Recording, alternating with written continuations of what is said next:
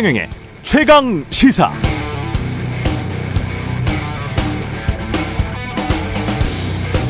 네, 어제 소강대 김영희 교수 최강시사 경제합시다 코너에 나와서 환율 곧 정점 찍고 연말쯤이면 내려갈 것 같다. 시점은 중요하지 않습니다. 정점은 천오백 원 정도 찍을 것이다. 그러나 외환위기를 걱정할 건 없다. 지금 정부가 신경 써야 할 건 가계부채, 한계기업 구조조정 문제다 라고 지적했는데요. 댓글들을 보니까 아니다, 정보를 비틀고 있다, 외환위기가 맞다, 이런 그런 댓글들도 많더군요. 제가 경제쇼를 진행할 텐데요, 이천이십 년 삼월에 코로나 폭락장이 연출됐었습니다. 그때 지상파로는 굉장히 과감하게 살 타이밍이 됐다, 오히려 경제 전문가들의 분석 많이 전해드렸고요. 결과적으로 맞았습니다. 지난해 늦여름부터는 이제 부채 빨리 갚자, 가게나 기업은 앞으로 닥칠 위기에 대응해야 된다, 부채의 위기에 대응해야 된다고 말씀드렸습니다. 여러, 여러 차례 그랬고요. 지금은 다 외환 위기라고 하는데 그건 아닌 것 같다는 김영익 교수 말에 저도 동의합니다. 숫자만 보고 판단하면 확실히 그렇고요.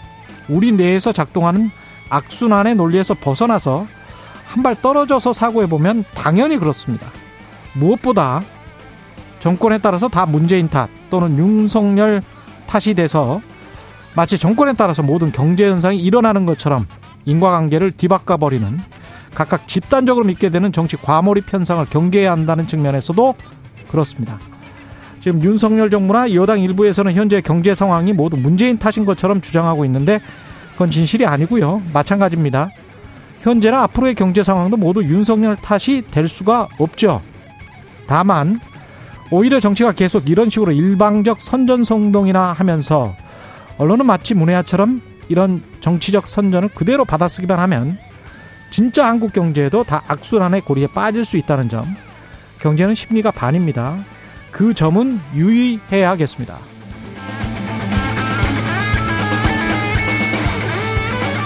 네, 안녕하십니까. 시월 사일 세상에 이익이 되는 방송 최경령의 최강시사 출발합니다. 저는 케이비에스 최경령 기자고요.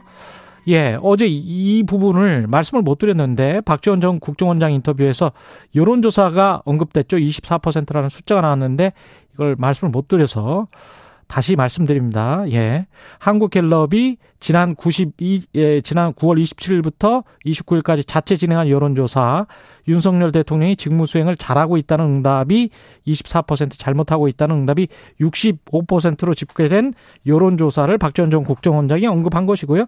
자세한 여론조사 내용은 중앙선거 여론조사 심의 홈페이지에서 확인하실 수 있습니다. 예, 최경영의 최강시사 유튜브에 검색하시면 실시간 방송 보실 수 있고요. 문자 참여는 짧은 문자 오십 원, 긴 문자 백 원이 드는 샵 구칠삼공 또는 유튜브 무료, 무료 콩 어플 많은 이용 부탁드리겠습니다. 오늘은 박수현 전 청와대 국민소통수석, 조응천 의원, 김재원 전 최고위원 만나보겠습니다.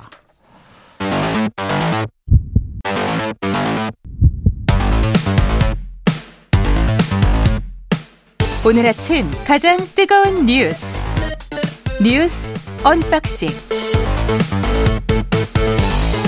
네, 뉴스 언박싱 시작하겠습니다. 민동기 기자, 김민하 시사평론가 나와있습니다. 안녕하십니까? 안녕하세요. 네, 오늘은 어, 뭐 의도치 않게 뉴, 뉴스 언박싱 확장판이 돼서 네, 박수현 수석이 중간에 인터뷰를 하긴 하지만 뭐 그 안에 모든 뉴스를 다 소화해 보도록 노력을 하죠. 오늘은 네, 늘 예. 노력합니다. 예. 네.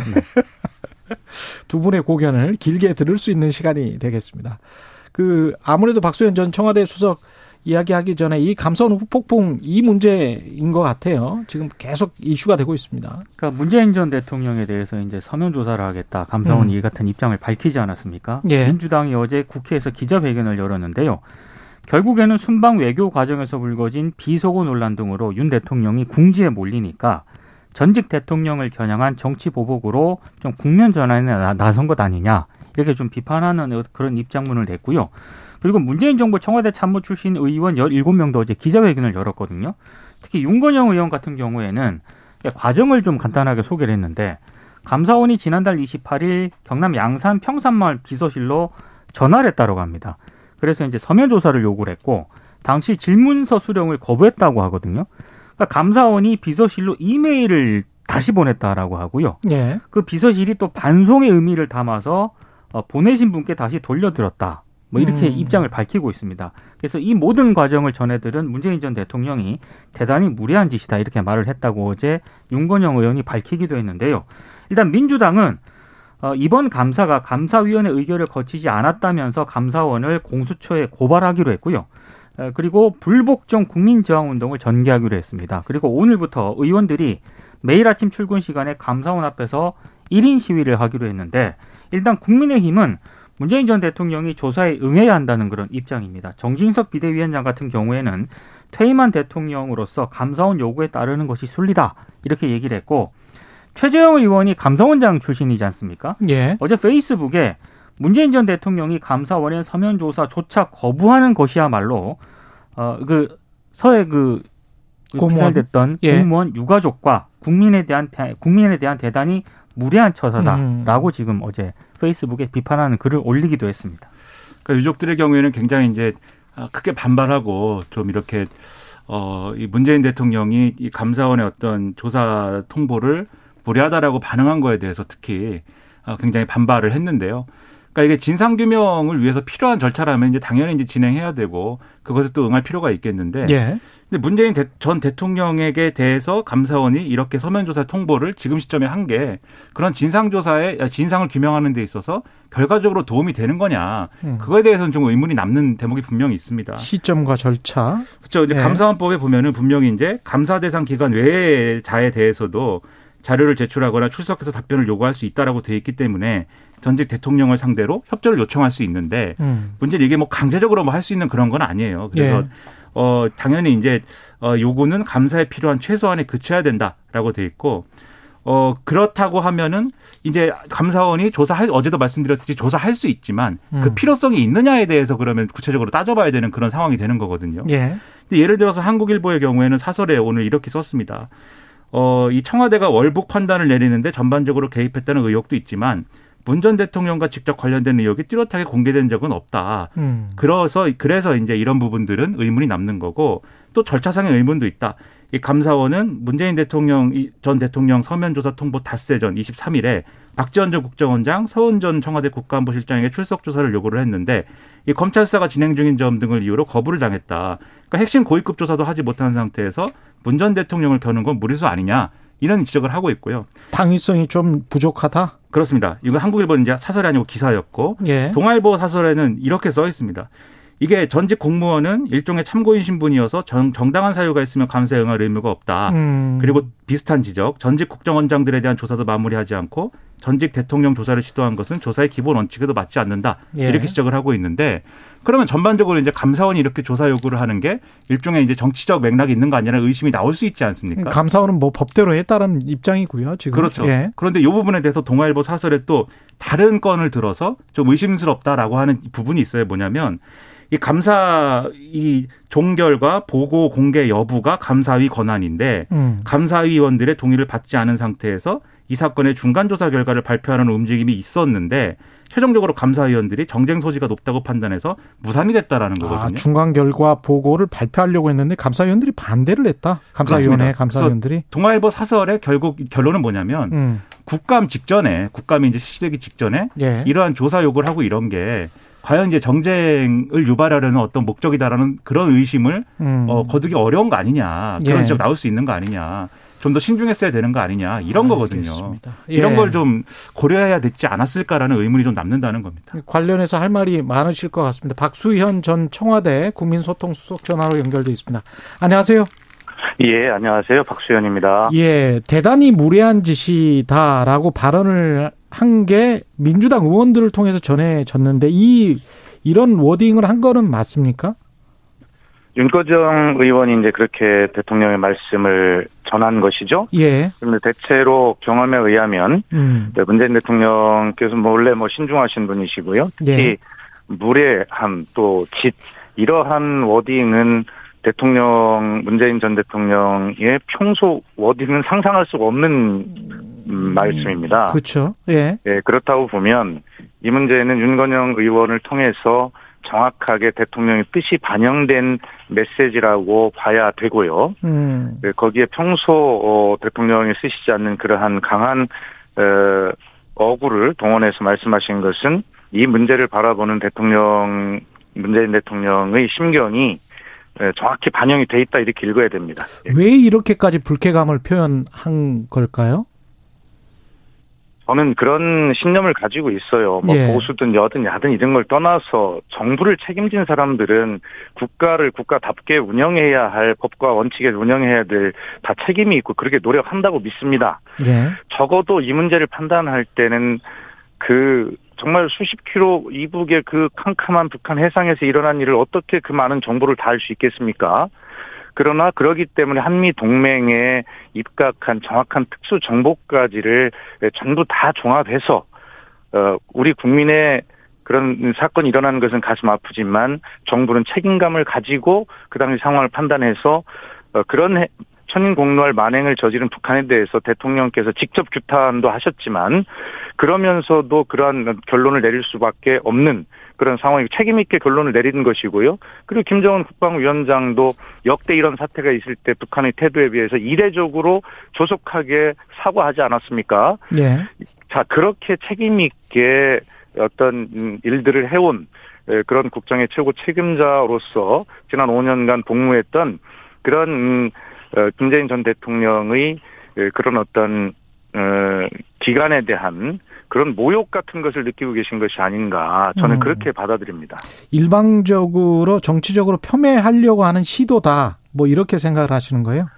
그러니까 그 당시에 지금 말씀드린 대로 소위 에스아이, 한미동맹에 의한 특수정보까지를 다 고려해서 신중하게 내린 판단을 가지고 음. 정권이 바뀌었는데 바뀐 것은 해경의 입장이 번복된 것밖에 없거든요. 다 해경도 이것이 월북이 아닌데 월북이라고 했다라고 이야기하는 것이 아니라 월북이라는 증거를 찾지 못하겠다라는 정도의 애매모호한 입장으로 입장을 완전히 뒤바꾼 거 아닙니까? 예. 그런데 그러한 상황들을 가지고 예를 들어 지금 말씀드린 대로 핵심 고위급 인사들에 대한 서면 조사도 이루어지지 않고 거부당한 상황에서 전직 대통령에게 불쑥 그런 서면 조사 요구서를 보낸다라고 음. 하는 것을 누가 이해할 수 있겠습니까? 이것은 음. 지금 방금 앞에서도 말씀이 계셨습니다만 특별한 정치적 의도가 있지 않고는 이런 일이 있을 수가 없고, 그리고 퇴임 이후에 지금 오 개월이 지났습니다만 그 초반에 삼 개월을 그 숱한 그 평산마을의 욕설과 그런 정말 그런 어이없는 상황 속에서 사신 대통령 아닙니까? 근데 그거 조금 정리되는 듯 했더니 바로 이렇게 전직 대통령에게 이런 일들을 하는 사람들이 어디 있습니까? 음, 감사원은 적법하게 우리는 진행하는 것이다. 국민의힘은 정치보복이라는 방패 뒤에 숨지 말고 서면 조사에 응해라. 이렇게 지금 주장을 하고 있는 거잖아요. 예, 바로 그것이 이제 감사원이나 국민의힘이 예정돼 있는 프레임이죠. 그래서 정해져 있는 법적 절차를 전직 대통령이 이것을 거부하고 어, 응하지 않는다라고 하는 이런 프레임을 만들어서 본질과 비, 벗어난 그런 것들을 가지고 흔들어서 흠집내기를 하려는 것이죠. 음.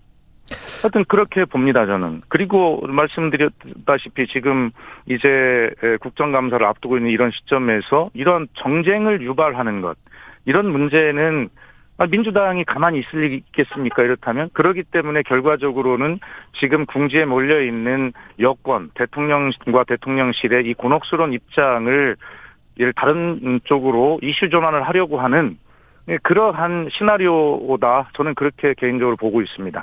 근데 역으로 그 정쟁에 휘말리지 않을 않으려면 네. 그냥 뭐 질문서를 받았을 때 그래 써줄게 뭐 이러면서 노태우나 아, 김영삼 전 대통령처럼 그런 식으로 대처를 했었으면 어땠을까, 그런 생각도 드는데 어떻게 보세요? 전혀 그렇지 않습니다. 예. 이 문제는 오히려 또 하나의 선례를 남기는 일이고요. 아. 정확하게 해야 합니다. 그러한 예를 들어서 어, 감사원이 현직 재직 중인 공무원의 부정과 비리와 이런 것들을 조사할 수는 있습니다만 음. 또 제한적으로 뭐 필요하면 전직 공직자에게도 그러한 뭐 답변을 요청할 수는 있겠습니다만 지금 상대가 대통령입니다. 그런데 이 문제를 그렇게 가볍게 처리할 문제가 아니잖아요. 음. 그리고 이 월북이냐 아니냐의 이 문제에 대한 결론이 지금 문재인 정부에서 내린 결론과, 결론과 네. 지금 내리고자 하는 결론의 방향이 다를 수 있죠. 음. 그런 것들을 가지고 대통령이 그러니까 과거에 전직 대통령이 두 번 응한 적이 있다고 해서 이것을 수평 비교적으로 봐가지고 똑같이 음. 그렇게 하면 되는 것 아니냐. 이 문제 역시도 중요한 선례가 될 수 있기 때문에 정말 적 뭐라고 그럴까요? 합리적이지 않고 어떤 정치 의도가 분명해 보이는 이런 것들에 대해서 전직 대통령으로서의 답변, 유무 이런 것도 아주 더 무겁게 해야 할 일이라고 오히려 생각합니다. 사안이 다르다 관련해서. 네. 예, 예. 그 박지원 전 국정원장은 윤석열 대통령의 승인이 없었으면 감사원에서 이렇게 전직 대통령에게 그 서면 조사에 응하라고 이렇게 뭔가를 보냈겠느냐 이런 이야기를 했어요. 네, 뭐 그것은 박지원 전 원장의 말씀이고요. 뭐 음. 거기까지 제가 언급하는 것은 적절치 않습니다. 예. 다만 이 문제를 바라보는 평균적인 국민들께서는 아마 뭐 그 보고 안 하고 했겠어라고 하는 상식적인 판단들이 뭐 계실 것으로 저는 그렇게 생각합니다. 예. 예. 여기까지 말씀 듣겠습니다. 박수현 전 청와대 국민소통수석이었습니다. 고맙습니다. 네, 감사합니다. 예. 사안이 좀 다르다. 그, 그때는 뭐 율곡비리나 뭐 이런 것들인데 지금은 그 비리 차원의 뭐 이런 거는 아닌 것 같다. 시점이 다르다. 정치적 의도가 있는 것 같다. 뭐 이런 주장인 것이네요. 감사원도 이제 노태우 음. 김영삼 전 대통령도 서면조사에 응했는데 예. 왜 응하지 못하느냐 이런 취지의 입장인 것 같아요. 그렇죠. 근데 경향신문 같은 경우에는 음. 오늘 사설에서 좀 사안이 다르다. 이렇게 또 지적을 하고 있더라고요. 이게 뭐냐면은 노태우 전 대통령 같은 경우에는 평화이댐, 율곡 사업 이거 같은 경우는 어, 대통령이 상당히 영향력을 미칠 수 있는 그런 사안이었다. 예. 그리고 김영삼 전 대통령도 외환 위기와 관련해 가지고 음. 서면 조사를 받았거든요. 예. 그러니까 이것 역시 이제 대통령이 굉장히 영향력을 미칠 수 있는 그런 사안인 반면에 음. 이번 사안 같은 경우에는 단순 비교하기가 상당히 어렵다. 이렇게 이제 사설에서도 지적을 하고 있습니다. 그러니까 원론적으로 얘기해서 그때도 사실 어, 논란이었습니다. 그때 이제 당시 음. 이해찬 감사원장이 이제 추진했던 이런 서면 조사 요구와 관련돼서 그때도 상당히 정치적으로 논란이 많았고 또 이제 김영삼 정권 때이지 않습니까? 예. 그 당시 보도를 찾아보면 어, 이 청와대 그리고 그 당시 여당이었던 이제 어, 민정당에서는 당연 음. 뭐 당연하다면 당연할 수 있는 거겠지만 이제 거기에 대해서 어, 좀 부정적이었다는 기류였다는 거예요. 그런데 당시 이해찬 감사원장이 이 문제는 이제 국민적인 어떤 수준에서 이 어떤 진상규명이나 이런 것에 대한 어떤 요구가 높기 때문에 이 서면조사 필요하다라고 해서 밀어붙여가지고 이제 했던 거였거든요. 그리고 예. 아마 서면조사에 어떻게 응할 것이냐에 대해서도 당시의 전직 대통령들도 막 반발하고 뭐 이랬습니다. 이제 그런 사례인데 그런 전례에서 뭐 감사원이 이렇게 전직 대통령을 조사할 수 있다라는 것도 하나의 어떤 해석에 해석할 수 있는 그런 대목이지만 또 반드시 정치적인 논란이 불거질 수 있다는 것도 마찬가지로 그 당시의 사례를 통해서 우리가 알 수 있는 거거든요. 그렇다고 하면은 이게 전직 대통령을 절대로 뭐 조사해서는 안 된다 이런 거라기보다는 정말 필요한가? 필요한 문제에 대해서는 당연히 물어볼 수 있죠. 음. 그리고 그 필요한 문제에 대해서 정치적으로 논란이 되지 않을 만한 방식과 그리고 시점을 정해서 이제 하는 것이 중요한데 시점에 있어서도 성급했고 그리고 수단 이 방식에 있어서도 확실하게 뭐를 그러면 확인해야 되는 건지가 정확하지 않은 상황에서 음. 이 섣불리 이런 질의서를 보낸 것이 지금 이게 결국은 정쟁 유발 아니냐라는 평가로 이어지게 된 거다라는 지적이 나온다는 겁니다. 그래서 네, 정쟁 유발이기도 하고 정치적으로 보면은 상당히 좀 감사원이 대통령실에 유리하게 국면 전환, 네. 프레임 전환을 할 수 있도록 다시 한번 서해 공무원 피격 사건을 끄집어낸 거잖아요. 그렇죠. 예, 적절한 시점에. 그게 이제 계속 또 의심스러운 음. 뭐 이런 얘기를 민주당이 하는 게 음. 국회에서 이제 그 감사원장이 그 얘기를 해가지고 논란이 된 적이 있지 않습니까? 국정운영을 뒷받침하는 그러한 감사원의 그렇죠. 어떤 어 그런 것이 필요하다라는 취지의 얘기를 해서 논란이 된 적도 있고. 그리고 전방위적으로 감사를 진행하는 거에 대해서 감사원 사무총장이 배후에 있는 거 아니냐 뭐 이런 얘기도 하고 있는 차에 이제 이런 거니까 그렇죠. 이게 결국 국감에 가서 계속 감사원을 어떻게 할 것이냐에 대한 논란으로 음. 막 번질 수밖에 없어요. 민주당은 당장 또 뭐 이 감사를 하는 데 있어서 정치적 이 소지가 있는 감사의 경우에는 사전에 국회에 보고를 해가지고 그것을 뭐 못하게 하는 방안에 뭐 그런 법안 처리도 뭐 주, 이 주장을 하고 있는데 음. 저는 그런 법안 처리 뭐 합리적이지 않다고 생각하고요. 과하다고 생각하고 근데 그게 아니더라도 어쨌든 감사원의 정치적 중립을 어떻게 보장할 것이냐 동시에 독립성을 또 어떻게 부여할 것이냐에 대한 논란으로 이어질 수밖에 없는 거여서 상당히 혼란스러운 국면이 이어질 것 같습니다. 사실 이게 검찰이 수사 중인 사안이지 않습니까? 그렇죠. 그런데 감사원이 이렇게 나서서 최, 최종 네. 결과를 발표한 것도 아니고 갑자기 이제 전직 대통령에 대해서 조사를 하겠다라고 지금 나왔기 때문에, 그래서 나오는 얘기가 결국에는 검찰 조사에서 문재인 전 대통령까지 연결고리를 찾지 못하니까 감사원이 이렇게 약간 한번 국정감사를 앞두고 뭐 여론조사를 하려는 것 아니냐라는 지금 의혹까지 받고 있는 그런 상황이거든요. 일단 프레임 전환은 성공했어요. 이른바 외교 참사랄지 뭐 이런 것들은 이제 상당히 쏙 들어가고 이쪽으로 이제 다 토론이 옮겨가고 있으니까 오늘 그런 측면에서는 성공입니다. 여섯 개 예. 언론사 제가 사설을 보니까 조선중앙일보는 문재인 전 대통령이 서면 조사에 응해야 한다 이런 입장이고 예.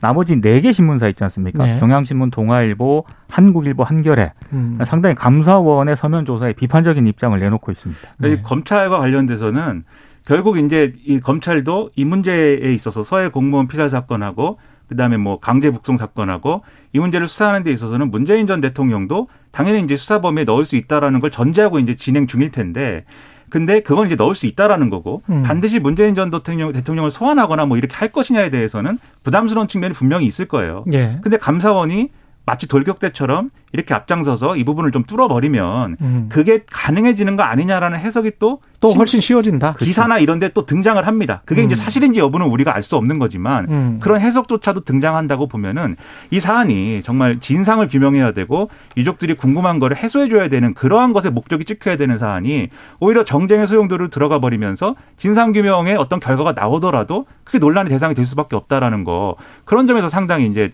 문제가 심각한 거 아닌가 이런 생각이 든다는 것이죠. 네. 최경련의 최강시사 지금 듣고 계신 시각 일곱 시 사십이 분으로 향하고 있는데요. 잠시 후에 뉴스 언박싱 계속 진행하기로 하고 속보 하나만 더 전해드리겠습니다. 북한이 오늘 동해상으로 탄도미사일을 발사했다고 합동참모본부가 밝혔습니다. 군 당국은 사거리, 고도, 속도 등 재원을 분석 중에 있고요. 추가 뉴스가 나오는 대로 또 전해드리겠습니다. 오늘 하루 이슈의 중심. 당신의 아침을 책임지는 직격 인터뷰. 여러분은 지금 케이비에스 일 라디오 최경영의 최강 시사와 함께하고 계십니다. 네, 정부가 정부 조직 개편안을 곧 발표할 것 같은데 여성가족부 폐지 그리고 방통위 뭐 여러 군데를 건드리는 것 같습니다. 그러니까 예. 어제 제오 차 고위 당정 협의회를 열었거든요. 의견 조율이 거의 된 상황이라고 밝혔고요. 음. 그래서 조속한 시일 내에 이제 행정안전부에서 발표하겠다라는 내용인데 오늘 언론 보도를 보니까 대략적인 내용이 일단 담겨 있습니다. 일단 말씀하신 것처럼 여성가족부 폐지, 재외동포청 신설 이런 내용들이 담길 것으로 보이고요. 재외동포청? 네. 예. 그리고 국가보훈처를 국가보훈부로 부. 승격하는 방안도 거론이 되고 있습니다. 그리고 보건부와 복지부를 분리하는 방안, 방통위를 개편하는 방안, 우주항공청, 관광청 신설하는 방안 이런 것들이 모두 테이블 위에 올라서 논의가 된 것으로 알려졌는데 다만 대통령실 쪽에서는 좀 더 내부 검토를 한 뒤에 발표하자는 논의가 있기 때문에 아직 확정된 안은 아니다라는 그런 입장입니다. 이 부분에 대해서 이제 결국은 정부조직법 개정안을 통과시켜야 되는 거니까 결국 이제 국회에서 이제 그렇죠. 어, 처리가 될 것이냐가 쟁점 아니겠습니까? 근데 이제 가장 큰 쟁점이 되는 거는 이제 여가부 폐지인 것 같아요. 예. 여가부 폐지에 대해서 더불어민주당이 동의하지 않기 때문에 이 부분 어떻게 설득할 것이냐의 문제가 있는데 그러면 구체적으로 이제 여가부 폐지의 대안이라든가 이런 것들이 논의가 된 결과나 이런 게 얘기가 돼야 되는데 지금 이제 어, 신문지상에 그런 얘기는 정확히 상세하게는 안 나와 있습니다. 음. 보건복지부의 일부 이제 어떤 부서나 이런 걸 신설을 해서 여가부에서 맡았던 업무 중에 필요한 것들을 거기서 하기로 하는 뭐 그런 내용을 검토 중이다라고 하는데 이건 구체적인 내용을 가지고 야당을 설득해야 될 일이라고 보고요.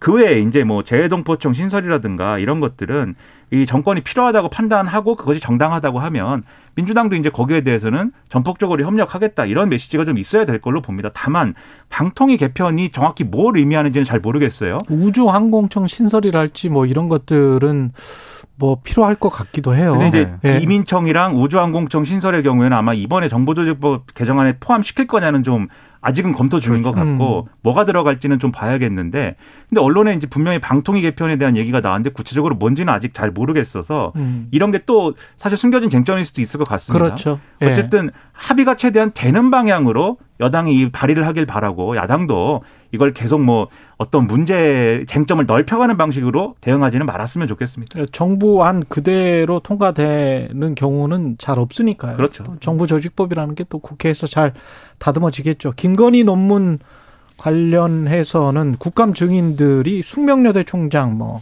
국민대 이사장, 총장들 다 해외로 다 나갔다면서요? 그러니까 오늘, 오늘부터 국정감사 시작이 되지 않습니까? 예. 교육부 국정감사가 오늘로 예정이 되어 있고 이십일 일이 이제 종합국감이 열리는데, 원래 그 임홍재 국민대 총장하고요, 장용금 숙명여대 총장 등이 국정감사 증인으로 채택이 돼 있었습니다. 그런데 두 사람 다 해외로 지금 나가 있다라고 합니다. 임홍재 국민대 총장은 외국 국립대학 개교 기념 행사 참석을 위해서 출국을 했다가 십 일 귀국한다라고 하고요. 장용금 숙명여대 총장은 지난 이 일 출국해서 이십삼 일 귀국할 거라고 하는데, 음. 일단 민주당 의원들은 이게 좀 의도적이다라고 의심을 하고 있습니다. 왜냐하면 특히 이제 장용금 총장 같은 경우에 출장 기한이 제시된 시점이라든가 항공권 발권 날짜를 보니까 모두 국감 증인을 의결한 지난달 이십삼 일에 이루어졌다라고 하거든요. 그러니까 이게 결정이 되니까 외국으로 나간 것 아니냐 이렇게 의심을 하고 있는 그런 상황이고요. 그리고 방금 말씀하신 것처럼 김지용 국민대 이사장 같은 경우에도 역시 불출석 사유서를 냈고, 김건희 여사 논문 지도교수였던 전승규 국민대 교수도 불출석 사유서를 냈습니다. 그래서 야당 의원들이 강력히 반발을 하고 있는데요. 만약에 끝까지 국감 증인 출석을 거부를 한다, 그러면 동행명령장 발부 등을 통해서 출석을 강제하겠다라는 입장입니다. 이게 이제 이 김건희 여사의 논문 문제는 바로 잡아야 될 문제이고, 이거는 어떤 방식으로든지 간에 결론을 아니, 바로 내줘야 되는데. 바로 잡을 수는 없죠. 이미 썰은 논문을 어떻게 바로 잡아요? 그렇죠. 근데 뭐 어떤 사회적 사건과 문제로서 예, 예. 어떤 문제로서 이게 뭔가 하여튼 결론이 나야 되지 않습니까? 아니, 점집 홈페이지를 그 무단 인용한 것 등을 비롯해서 논문이 좀 이상하잖아요. 그리고 그렇죠. 뭐 다른 논문도 박사 논문뿐만이 아니고, 그러면 우리가 김건희 여사라고 부르는데 서양식으로 말하면 김건희 박사라고 이야기를 해야 되는 거예요. 그렇죠. 예. 근데 뭐 이 박사학이라는 게 그 정도로 뭐 석사, 김건희 석사 이렇게는 이야기 안 하거든요. 김건희 박사라는 게 그 정도로 큰 것이기 때문에 사회적으로 공인되는 거기 때문에 이게 뭔지는 확실하게 말을 해줘야죠, 이건. 그렇죠. 예. 근데 이제 저는 좀 의문은 뭐냐면, 국감에 총장이 오면은 이제 그게 뭐 해명이 되는 거냐는 조금 의문이고, 오히려 여기에 등장한 이제 당시에 이제 전승규? 뭐 지도 교수였던 이제 교수라든지 예. 이런 분들은 이제 불을 이 취지가 분명히 있다고 보는데, 총장을 불러서 어떻게 되는 건지는 잘 모르겠습니다. 그런데 또 총장들도 이렇게 뭐 해외로 나간다 뭐 이렇게 대응할 거냐, 이것도 왜 이러는지는 좀 의문이고, 오히려 이게 국감이라는 게 뭔가 민생이라든가 이런 것들을 어떻게 챙겨야 되는가를 놓고 여야가 머리를 모았으면 좋겠다 뭐 이런 취지로 국민들이 많이 볼 텐데, 이 김건희 여사 논문 문제를 비롯해서 거의 모든 상임위에서 모든 쟁점에 대해서 전 정부와 이 현 정부 간의 어떤 갈등, 그리고 음. 서로 간의 어떤 이런 뭐 좀 정치적으로 어 좀 이렇게 논란이 될 만한 거리들에 대해서 막 캐내는 그런 국감이 되는 모양새로 막 가고 있어서 그런 부분이 좀 우려가 되거든요. 그래서 이런 부분에 있어서는 여당도 그렇고, 그다음에 지금의 어떤 대통령실도 그렇고, 이 김건희 여사 논문 문제와 관련돼서는 우리도 문제가 있다고 생각하니까 이 부분은 이렇게 풀자 뭐 이런 얘기가 좀 나왔으면 좋겠는데, 그 이런 얘기도 없고 여러모로 탈출구가 없는, 출구가 없는 그런 상황이어서 상당히 안타깝습니다. 근데 이제 두 대학 총장을 부르겠다라고 하는 거는 예. 특히 이제 국민대 같은 경우에는 김건희 여사 박사 논문이 연구부정 행위에 해당하지 않는다라고 결론을 내리지 않았습니까? 그렇죠. 그래서 이제 그 차원에서 부르는 것 같고, 음. 숙명여대 같은 경우에는 본조사를 아예 진행을 안 하고 있어요. 그렇죠. 예, 이제 그 부분과 관련해서 부르려고 하는 것 같은데. 뭐 숙명여대 교수 동문들은 본조사를 빨리 진행해라 그렇게 요구하는 교수 동문들이 많았었는데. 또 있죠. 예. 예. 그런 상황이기 때문에 아마 이제 총장을 불러서 정확한 입장이 뭐냐 이제 이걸 물으려고 하는 것 같은데, 해외로 나갔기 때문에. 네, 국정감사가 제대로 진행이 될지는 잘 모르겠습니다. 음, 오늘부터 국감 시작인데, 이제 앞으로 여러 가지 국회의원들이 터뜨릴 것들이 많겠죠. 뭐 그런 것도 이제 정부를 뭐랄까요, 감시하는 측면에서 특히 이제 세금이 어떻게 쓰여지는 가 이런 것들은 좀 많이 좀 나왔으면 좋겠습니다. 그렇죠. 그런 관련된 뉴스들은. 네. 예. 그리고 영국 육십구 조 그 부자 감세안 철회가 됐는데, 이 문제 가고 또 다른 뉴스들 좀 보겠습니다. 예. 그 영국 정부가 고소득자에 대한 감세안을 철회한다고 갑작스럽게 발표를 했습니다. 예. 아, 일단 그 연소득 십오만 파운드 이상 고소득자에게 적용하는 최고세율을 내년 사월부터 사십오 퍼센트에서 사십 퍼센트로 낮추기로 했던 그런 계획을 발표를 했었거든요. 근데 이걸 철회한다고 발표를 했는데, 영국에서 최고세율 사십오 퍼센트가 적용되는 인구는 전체 성인의 일 퍼센트 정도밖에 안 된다라고 합니다. 그런데 이 일 퍼센트로부터 걷어들이는 세입 규모가 육십억 파운드, 우리 환화로 구조 육천억 정도 된다고 하거든요. 음. 어마어마한 그런 돈인데 아, 결국에는 이 영국에서 이런 감세 정책을 대대적으로 발표를 했을 때 어, 감세를 통해서 경제 성장을 유도하고 물가를 잡겠다 이런 의도에서 발표를 하지 않았겠습니까? 예. 근데 흔히 말하는 시장의 반응은 정반대로 나타났습니다. 일단 영국 파운드화가 급락을 했고요. 영국 국채 금리가 급등했습니다. 어, 그러다 보니까 아이엠에프 같은 경우에는 지난달 이십팔일 성명을 냈는데 영국 정부의 감세 조치가 인플레이션을 부추겼고 불평등을 심화시킬 것이다 이렇게 공개적으로 비판을 했습니다. 심지어 영국의 중앙은행이 지금 물가를 잡기 위해서 금리를 인상하고 있는 그런 상황에서 왜 엇박자를 내고 있냐 뭐 이런 식으로 이제 또 지적을 하기도 하는 그런 상황인데 결국에는 이렇게 시장의 반응이 역효과가 나타나니까 아이엠에프도 한마디 했죠. 그렇습니다. 아이엠에프는 네. 공개적으로 비판을 했습니다. 그러다 보니까 리즈 트러스 내각이 결국에는 손을 든 게 아니냐 이런 언론들의 해석입니다. 음. 그러니까는 이게 영국 중앙은행도 긴축으로 간다고 해서 금리 인상을 하고 영점오 퍼센트포인트 하고 그리고 전반적으로 우리는 긴축이다라고 얘기를 영국 정부가 하는데 음. 긴축이라는 게 돈 푸는고 뭐 이런 거를 줄이고 뭐 상식적으로 그런 거지. 그렇죠. 국가의 고가는 비워버리는 게 긴축은 아니지 않습니까? 그렇죠. 근데 이런 대규모 감세나 이런 걸 추진하게 되면 결과적으로는 당연히 재정적으로는 상당히 어려움에 빠질 수가 있고 그렇게 될 경우에 일반 감세도 아니고 부자 감세예요. 그렇죠. 네. 예, 소득세 최고 세율이랄지 법인세랄지 뭐 이런 것들이기 때문에 그렇죠. 예. 그 경기에 미치는 영향도 있겠지만 음. 이게 결국은 이제 국가 부채나 이런 것들을 상환하지 못하게 될 경우에 그러면 금융 영국 금융위는 어떻게 되는 거냐? 이런 우려가 있다 보니까 파운드화가 막 이렇게 떨어지고 뭐 이런 상황이 불거지면서 강달러나 이런 것들은 더 심화되고 이러면서 그동안 글로벌 금융시장이 혼란상이었던 거잖아요. 그래서 이제 두 손 두 발 다 들 수밖에 없게 된 건데 지금 영국의 그 정당 지지율을 보면은요. 노동당 지지율이 상당히 올랐습니다. 노동당이 네. 뭘 잘한 것도 없는데 가만히 있었어요. 노동당이. 그러면서 이런 거 하지 마라 이렇게만 얘기하고 있었는데. 그냥 가만히 있었어요. 네, 네. 보수당이 자기들이 이렇게 하다가 스텝이 엉켜가지고 막 올라가는 이런 상황이 지금 벌어졌단 말이죠. 상당한 위기에 빠졌는데 영국이 참 희한한 게 이렇게 늘 보면은 이상한 일을 한 번씩 하는데 네. 그런데 아직도 잘 버티죠. 네, 나라가 참 뭐 이렇게 잘 나가고 있습니다. 그런 점에서는 부럽기도 하고 여러모로 의문입니다. 왜 그런지 아십니까? 왜 그런지 아시죠?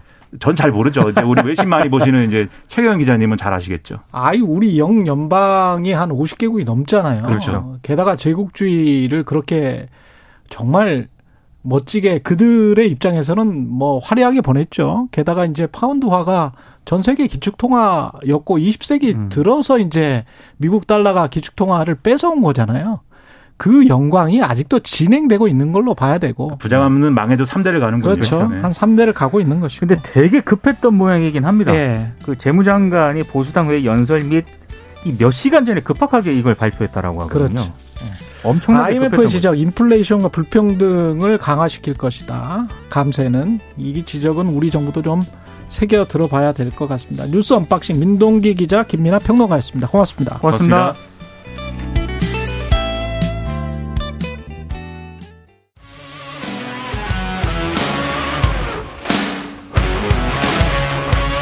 오늘 하루 이슈의 중심 최경영의 최강 시사.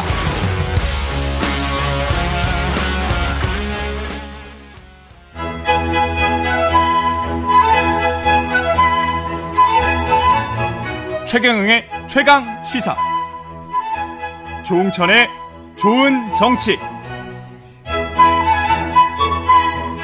네, 월간 조응천의 좋은 정치, 누구의 눈치도 보지 않고 거침없는 쇄신을 조언하는 정치권의 미스터 쓴소리, 더불어민주당 조응천 의원과 함께 오늘도 뜨거운 현안들 좀 들여다보겠습니다. 안녕하십니까? 예, 예. 오랜만입니다. 예, 오랜만입니다. 제가 휴가를 다녀왔어요. 네. 일단 그 서면조사, 서해공무원 피격 사건, 문재인 전 대통령을 서면조사하겠다. 감사원이 뭐 메일로 서면으로 이렇게 보내셨다고 하는데, 이 관련해서 이제 대통령, 전직 대통령실이라고 할 수 있겠죠. 양산에서는 대단히 무리한 짓이다라는 그런 불쾌감을 표시했다는 이야기가 나오고 있습니다. 네. 어떻게 보세요, 의원님은? 사안은? 평소 문 대통령의 화법을 생각하면 음. 대단히 무리한 짓이다. 이거는 문 대통령이 전혀 쓰실 것 같지 않은 정말 그쵸. 굉장히 강하죠. 그래서 그러니까요. 저도 좀 이상해서 아까 예. 박수현 수석한테 물어봤어요. 이 워딩을 진짜 쓴 게 맞냐. 음. 예. 그러니까 진짜 그렇게 하셨다면 음. 요즘 말로 정말 극대노하신 거죠. 예. 예. 극대노하신 예. 거죠. 이유가 박수현 수석은 이렇게 설명을 했는데, 네. 조응천 의원님 보시기는 뭐라고 생각하시고, 이게 서면조사는 응해야 된다고 생각하십니까? 아니면 아는, 아는 게 맞다고 생각하십니까?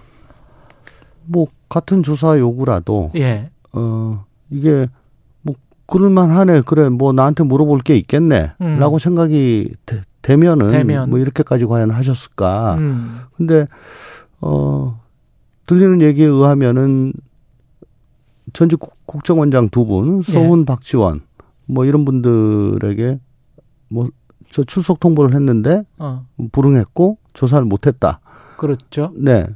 그리고, 어, 박, 박지원 전 원장, 이 두 번째 출석을 안 한, 그 다음날 서면 통보를 보냈다. 음. 라는 것으로, 어, 미뤄봐서, 국정원장들로부터, 뭐, 네, 어, 정말 자세히 물어봐야 그러면 대통령이 뭘, 당시 어떤 결정을 하셨는지, 음. 최상층 부의 의사결정 과정을 미뤄 짐작하고, 거기에 어떤, 어, 빈, 빈 공란이 있다면, 예. 거기에 한정해가지고, 어, 전직 국가원수에게, 물어보는 어, 좀 게. 여쭤볼 게 있습니다. 음. 라고 한다면은, 뭐, 그건 그럴 수도 있겠다라고 생각을 하셨겠죠, 아마. 근데, 음.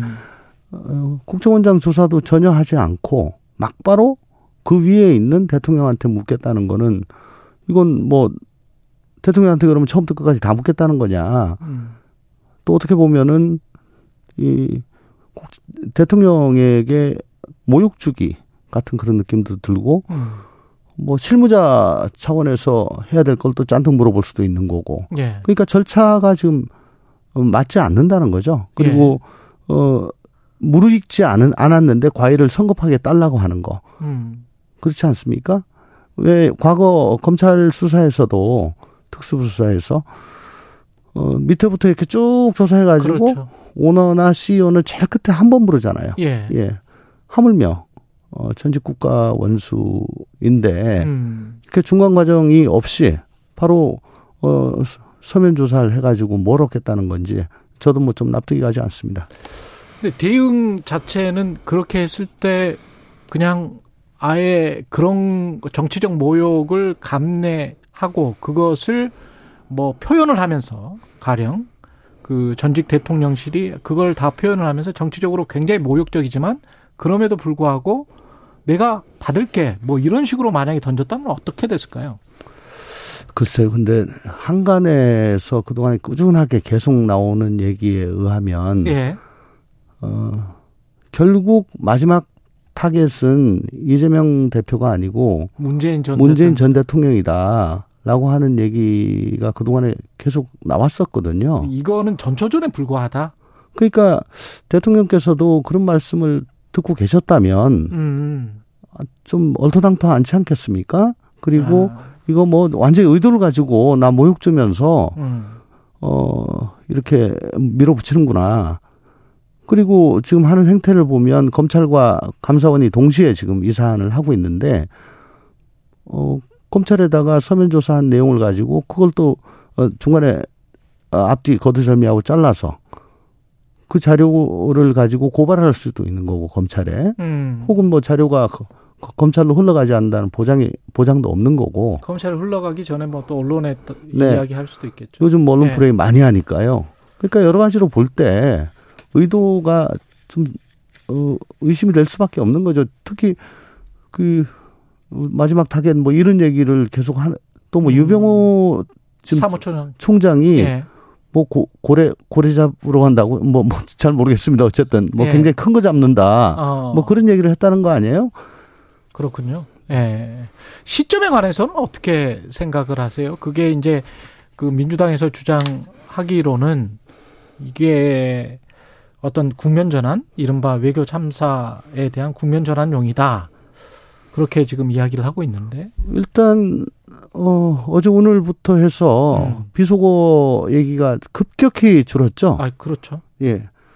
그러니까 또 어, 각종 여론조사가 팔월 첫째 주, 둘째 주처럼 지금 제일 바닥을 치고 있는 때 아닙니까? 음.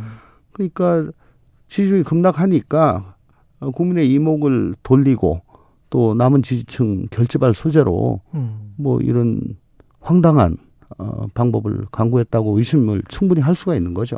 민주당 입장에서는 그러면은 강대강으로 부딪히는 수밖에 없습니까? 어떻게 정치적으로는 해야 될까요?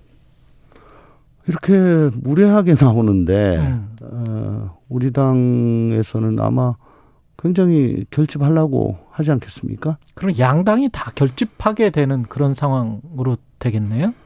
네. 그렇게 되면은 어, 대통령실, 현직 대통령실에서 의도했는지 안 했는지는 모르겠습니다만은 어, 프레임 전환에는 성공을 하게 되고 여권 지지층은 왜냐하면 지지율이 좀 낮았었기 때문에 네, 네. 기존의 여권 지지층만 결집해도 사실은 삼십 퍼센트 이상은 훌쩍 넘어가잖아요. 아 근데 예. 사실은 그 그동안에 뭐 크고 작은 실수가 계속됐지 않았습니까? 뭐 어린이집에 가지고 안아바다가 뭐, 뭐냐고 물어보질 않나. 뭐 육 개월이면 걸어다니니까라고 아, 하지 않나. 육 개월이면 걸어다닌다. 예. 예. 또 뭐 부대 쉬어도 안 하고. 뭐. 그러니까 예. 그게 아, 뭐냐면 대통령 다움에 대한 국민적인 신뢰가 지금 굉장히 낮아진 상태죠. 음. 예. 대통령이 권위적이어서는 안 되지만 대통령의 권위가 점점 더 실추되고 있는 그런 상황 아닌가. 음. 권위가 없어지는 상황 아닌가. 참 이거 큰일입니다. 어, 그런 상황에서 아무리 지지층 결집을 한다고 해봐야 지금 저 지난 금요일 날 나온 갤럽 여론조사 네. 예, 국정수행 지지율이 이십사 퍼센트였지 않습니까? 이십사 퍼센트 예, 뭐 최저였죠. 음. 동률이었습니다. 근데 더 심각한 거는 제가 눈여겨본 거는 국정수행 잘, 잘한다라고 응답한 지지자, 지지자한테 그러면 뭐 어느, 뭘, 뭘 잘하냐라고 했더니 모른다 혹은 응답 거절이 가장 많았어요. 이십삼 퍼센트. 잘한다고 대답한 잘한다고 대답한 중에 모른다가 그게, 그게 뭐냐. 예, 가장 많았다. 그러니까 뭐 묻지도 따지지도 많고 말고 그냥 지지하는 콘크리트라는 거죠. 그렇죠. 예, 지금 이십사 퍼센트라는 거는 음. 콘크리트만 남은 겁니다. 그래서 더 결집하고 자시고 할 것도 지금 없어요, 사실은. 더 아이 그래도 좀 더 결집하고 할 게 있지 않을까요? 그 그 왜냐면 민주당 지지율과 금방 말씀하신 거는 지금 한국갤럽 조사기에 아까 일부 오프닝 때 말씀드렸기 때문에 제가 두 번 말씀 안 드리겠습니다. 예, 심의에 참고하시기 바라고요. 그리고 아니 왜냐하면 아니, 민주, 아니, 민주당 지지율하고 국민의힘 지지율을 보면 네네네. 국민의힘 지지율 비슷비슷하거든요. 어떤 거는 국민의힘이 더 높게 나오는 것도 있고. 리얼미터는 또 한참 뭐 우리 우리가 높게 나왔죠. 그렇죠. 그러니까 예. 왔다 갔다 한단 예. 말이죠. 그러니까 예. 그걸 보면은 국민의힘 지지층이 윤석열 대통령 지지로 그래도 돌아설 수도 있는 가능성이 있는 거 아니에요? 지금 뭐 대통령 다음도 잘 못 보여주고 예. 또 지금 저 퍼펙트 스톰 오는데 계속 이렇게 정쟁에 몰두하는 여당 또 그에 비해서.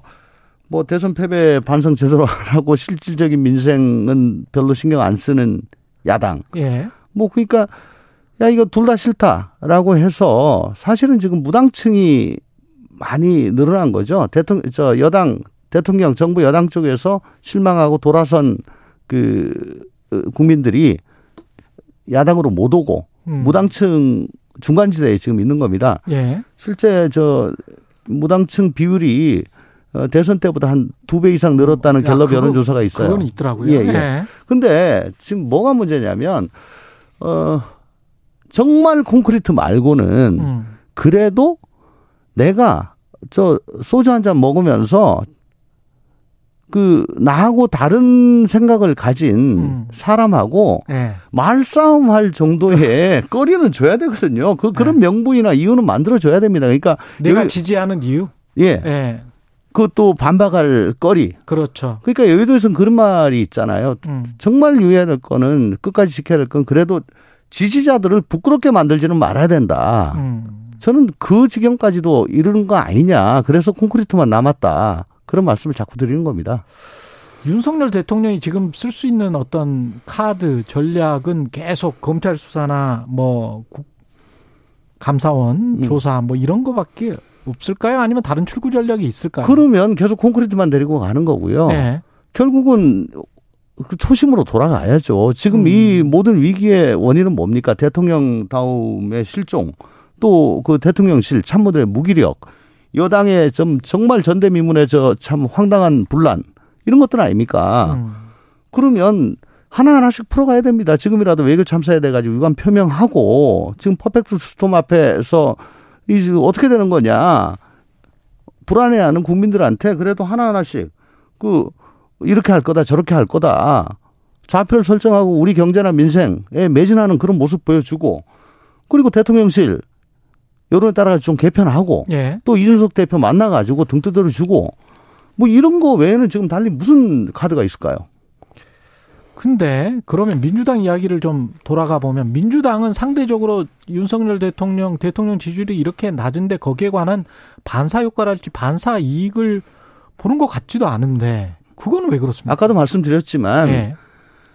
대선 지고 난 다음에 지선 지고 난 다음에 민주당이 달라졌다라고 생각하는 국민이 지금 과연 얼마나 계실까라고 음. 하는 의문입니다.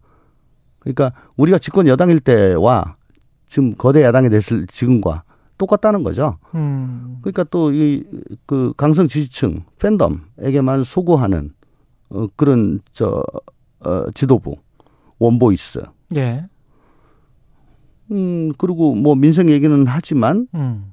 거기에 매진하지는 않아요. 음. 오히려 이제 그 계속 한 파트너가 돼가지고 정쟁에 몰두하는 거 아니냐는 거죠. 예.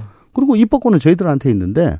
어, 과연 그러면 정책이나 입법에 모든 걸 쏟아부었느냐라고 음. 하는 데 대한 그 불만이 계시는 거죠. 예. 결국은 외연적 확장이 안 되고 있습니다. 음. 그러니까 전통적 지지층에 갇혀 있는 거죠. 우리 당도. 근데 축구나 탁구 같은 경기를 하다 보면 상대성이라는 게 있지 않습니까? 네. 상대가 드라이브나 커트를 치면 거기에 대응할 수 있는 수단이 뭐 커트밖에 없을 경우가 있거든요. 그렇습니다. 네. 그럼 이게 그 대통령이 집권을 일단 했기 때문에 집권 여당이 강으로 나오면 음. 민주당이 할 수 있는 것도 마땅치가 않을 것 같다는 생각이. 그렇지만 우리가 백육십구 석이라는 게 있지 않습니까? 예. 그러니까 아까도 말씀드렸다시피 음. 입법권이 우리한테 있는 거거든요. 얼마든지 끌고 나갈 수가 있는 거죠. 얼마든지 끌고 나갈 입법이나 수 정책 어. 같은 거는. 아젠다를 그래서 바꿀 수가 있다. 아, 그러니까 싸우는 건 싸우더라도 어. 싸우는 건 싸우더라도 지금 이 힘든 상황에서 그래도 우리나라가 나아가야 될 방향에 방향은. 부합하는 음. 정책과 법률 뭐 이런 것들은 저희가 할 수가 있는 거죠. 그러니까 이, 거기에 더 매진을 해야 된다 거기에 이겁니다. 거기에 더 매진을 해야 된다. 당대표가 사이다 발언을 이제 조금씩 하기 시작하는데 그것과 관련해서는 어떻게 생각하십니까? 맞는 방향입니까? 저는 뭐 모르겠습니다. 그. 어느 쪽으로든 한쪽으로 치우죠. 과유불급이잖아요. 음. 예. 그동안에 이재명 대표가 한 달 동안 사실은 뭐 굉장히 절제하고 자제하고 그렇게 해왔죠. 예. 어, 근데, 어, 그 지지자들 사이에서 왜 사이다 발언을 안 하냐. 왜, 음. 왜 그렇게 어, 주눅 들어서 하냐. 그런 얘기가 좀 있었을 걸로 생각이 돼요. 예. 그리고 대통령 지지율이 지금 계속 떨어지고 있고 음. 또 그럼에도 불구하고 아까 말씀하셨다시피 우리 민주당의 지지율은 뭐 반등의 기미가 잘 없고 예. 라고 하니까 어, 그 방책의 일환으로 또 그렇게 좀 어, 강성 발언이 조금씩 나오는 거 아닌가 싶은데 음. 그렇더라도 어, 당대표는 당대표는 어, 좀 더 어, 우리 야당이 어떻게 하겠습니까? 정부 여당이 저렇게 하고 있는데 야당이 그래도 민생 책임지고 끌고 나가겠다라고 하는 믿음과 신뢰를 보여드리고 음. 또 큰 방향을 제시하는 게 더 좋은 방향, 방법이라고 생각합니다. 국정감사 민생 일을 굉장히 좀 강조하셨는데 국정감사의 포인트도 민생이 됐으면 좋겠습니다만은 분명히 이제 분명히 여권에서는 성남에프씨의 대가성 협찬 어, 제공 의혹 이재명 당대표와 관련해서 쌍방울 그룹의 변호사비 대납 의혹 또는 유착 의혹 뭐 이런 것들 백현동 뭐 이런 것들을 제기할 것 같고 야권에서는 당연히 김건희 네. 여사 논문 그다음에 주가 조작 의혹 이런 네. 것들을 제기할 것 같단 말이죠. 네. 그러면 기자인 제 입장에서 봤을 땐 그렇게 해서 진실이라도 나오면 좋겠는데 진실은 안 나올 것 같단 말이에요. 서로 낙인 찍게 하는 거죠. 예. 그렇잖아요. 예, 예. 아, 그러면 매, 매일 보지만 정말 매일 시간 낭비인 것 같아요. 저는 음. 진짜 기자 입장에서는 이게 진실은 안 나오고 음. 계속 그냥 어떨 때는 또 허무맹랑한 공격이 다 있어요. 음. 그리고 허무맹랑한 공격이 또 시간이 지나 보면 이거 허무맹랑한 공격이었어. 이거 어떻게 해야 되는 거예요, 국정감사를? 그래서 상시국감을 하자는 얘기가 있고 예. 또 국회법대로 정기국회 전에 국감과 결산을 다 마치자. 음. 왜냐하면 법에는 그렇게 돼 있는데 다만 본회의 의결로 저 예를 들 수 있는 걸로 해서 매년 이 저 정기국회 가운데를 뚝 잘라먹고 지금 국감을 하고 있거든요. 예. 그래서 미리 하는 게 사실은 훨씬 낫다. 그리고 저 저는 뭐 우리 국회 지금 한심하다고 말씀을 하셨는데 예. 언론도 조금 좀 보도를 예. 그 이상한 그 인형 들고 와서 예. 뭐, 뭐 아니 저는 그런 보도 해본 적이 없어요. 아니 예. 그런 거 그런 거 위주로만 계속 저 이게 보도가 되니까 아니, 그거는 맞아요. 예, 예 의원들이 정말 정책 질의하는 거 예. 혹은 이거 뭐 예산 저 국민 세금을 어떻게 썼느냐. 예. 뭐 이런 거 꼬치꼬치 묻고 하는 거 이거는 음. 백날 해봐야 보도도 안 되고 보도 안 돼요, 스포트라이트 뭐. 못 받거든요. 시오하고 센 발언하는 것. 그러니까 과장되게 발언하는 것. 그것만 보도가 돼요. 오버하고 예. 혹은 뭐 뭐 드자베하는 거. 예, 그렇죠. 그것만 나오잖아요. 예. 그러니까 언론도 좀 조금 바꿔가지고 재미없지만. 예, 이 말씀도 뭐 저 맞습니다. 예. 인정 저는. 네, 예, 인정합니다. 네. 예. 좀 진지하게 좀 했으면 좋, 좋겠어요. 그래서 뭐 좀 진실이 드러나든지. 그러니까 의원들 미... 맨날 그럽니다. 네. 뭐 정책 아무리 좋은 거 하고 법안 아무리 좋은 거 해봐야 한 네. 줄밖에 안 써주거나 아니면 아예 안 나온다. 그거보다는 그렇죠. 저 소통관 네. 가지고 한번 크게 쏘면 그 하루 네. 종일 나오잖아요. 그렇죠. 언론도 좀 대호각성을 하셔야 됩니다. 예, 여기까지 말씀 또, 또 계속 드리면 또 계속 언론 이야기 하실 것 같아요. 아니, 뭐 부인 못 하시잖아요. 아, 부인 못 해요, 저는. 예. 예, 예. 민주당 조응천 의원이었습니다. 고맙습니다. 감사합니다. 예. 공정, 공익, 그리고 균형. 한 발짝 더 들어간다. 세상에 이익이 되는 방송. 최경영의 최강 시사.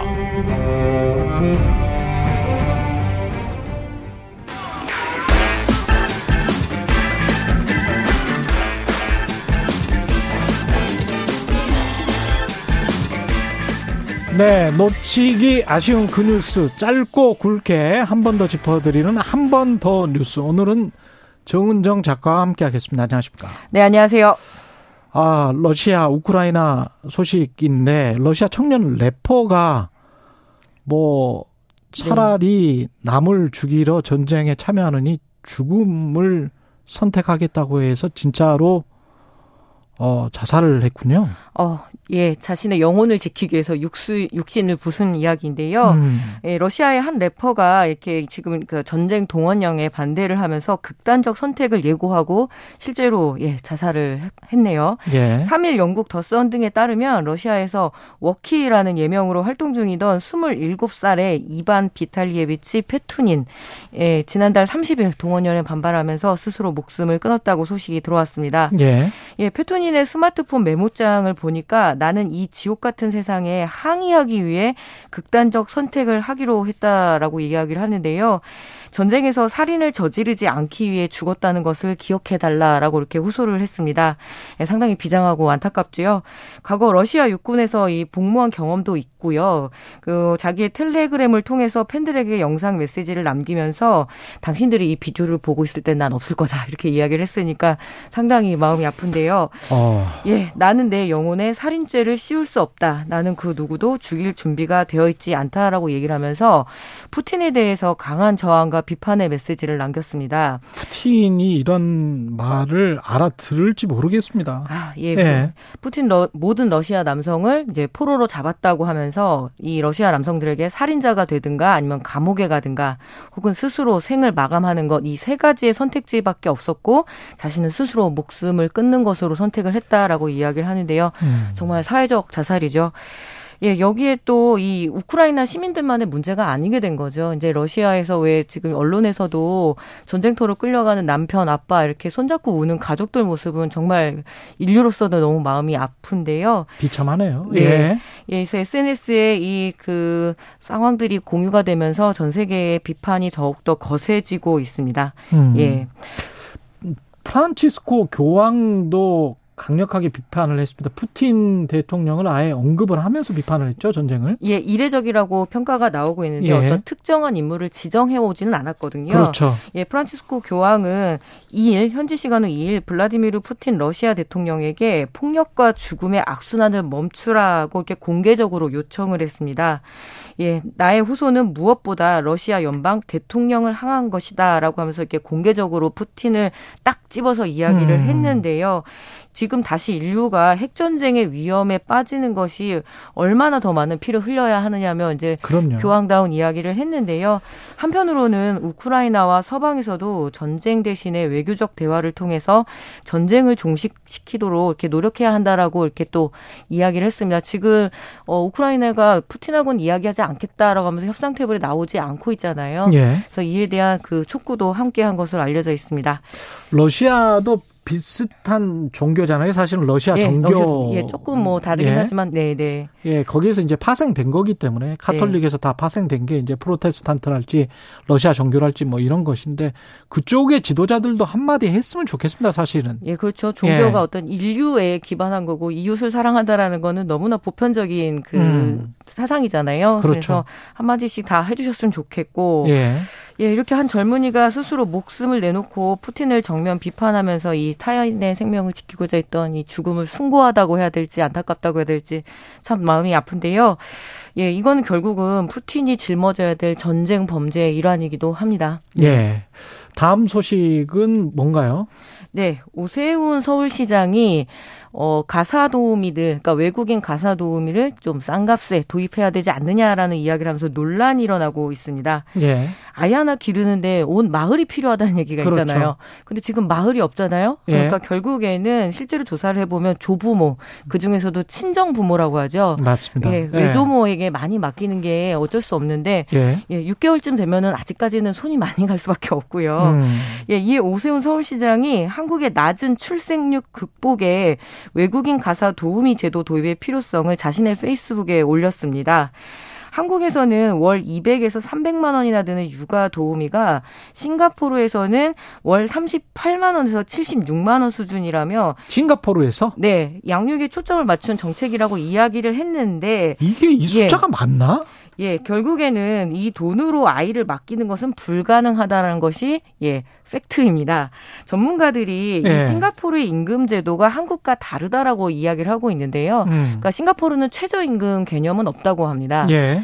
다만 그 한국은 지금 최저임금 제도가 존재하고 동일노동 동일 임금이라는 어떤 방향성을 맞춰서 가고 있는데요. 음. 또 게다가 어, 지난 유월 십육일부터 가사 근로자의 고용 개선 등에 관한 법률이 개정이 됐거든요. 즉 예.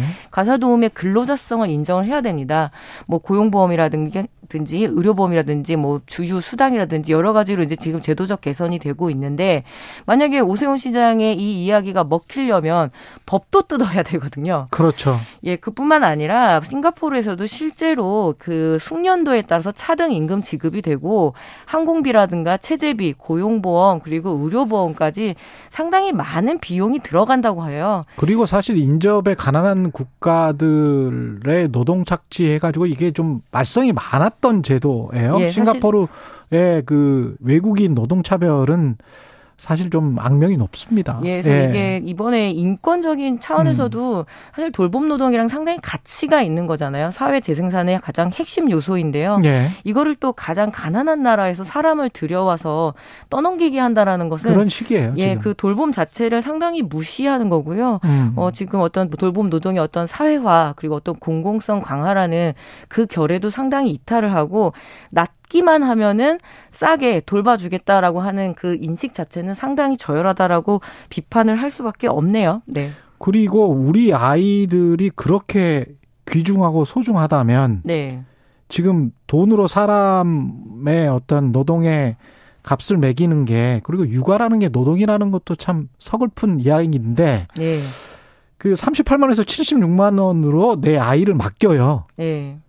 맡길 수도 없고요. 생, 생각을 해보세요. 그러면 그게 그 불안해서 일할 수 있겠습니까? 그렇죠. 그리고 네. 이 아주 엄밀하게 이야, 이야기를 시장주의적으로 접근하면 예. 싼 임금, 싼 서비스입니다. 그러니까. 예. 예. 그래서 이 부분에 대해서는 매우 간과하고, 그리고 이 돈 자체도 그러니까 싱가포르에 처음 입국한 아주 최소한의 그 봉급이기 때문에 그렇죠. 불가능하다라는 거죠. 인권 차원에서도 이게 분명히 문제가 될 텐데. 예, 우리 그렇습니다. 법으로도 지금 외국인 노동자 차별은 안 되게 되는 거 아니에요? 예, 이미 한 삼십 년 정도 특히 농수축산 분야 그리고 영세한 제조업 분야, 즉 한국 한국에서 쓰리디 산업이라고 하잖아요.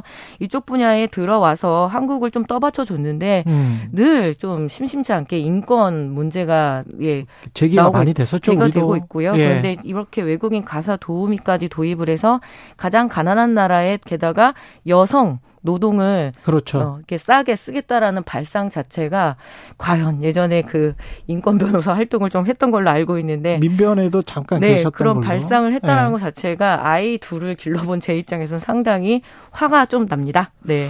그 맡길 수 이게 너무 시장주의적인 접근이네. 네. 근데 이걸 결국은 공공이 육아를 확대시키려고 하면 세금 그다음에 돈이 많이 들 수밖에 없으니까 이런 아이디어라도 짜내서 어떻게 좀 피해 갈 수 있을까? 뭐 이런 생각이었던 것 같은데요. 어떤 뭐 도움, 가사 도움이나 그리고 네. 어떤 그런 돌봄, 육아 이 부분에 대해서 현실적인 대안을 마련하는 것은 상당히 중요하지만 음. 이렇게 또 떠넘기기, 이건 사실 외주화라고 이야기를 하잖아요. 게다가 이 사람들의 잠자리랄지 이런 거는 어디에서 자요? 그러면? 예, 싱가포르는 규정이 있습니다. 예. 예, 반드시 숙소를 제공을 해야 되거든요. 아, 독립된 공간을요. 근데 한국은 예, 그런 그 시설이 되어 있지 않고 일례로 지난 삼월에 홍콩에서 가사 도움 도우미들이 집단으로 항의를 한 일이 있습니다. 음. 예, 홍콩 같은 경우에도 외국인 가사 도우미 고용 비율이 상당히 높은데 음. 이게 주말에는 남편도 있고 엄마 그 다 가족들 있으니까 가사 도우미들이 나가서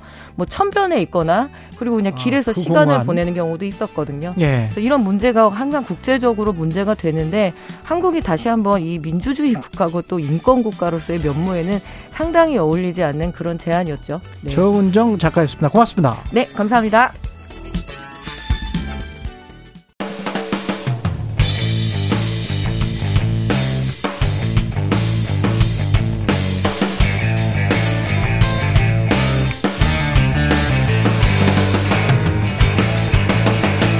최경영의 최강 시사.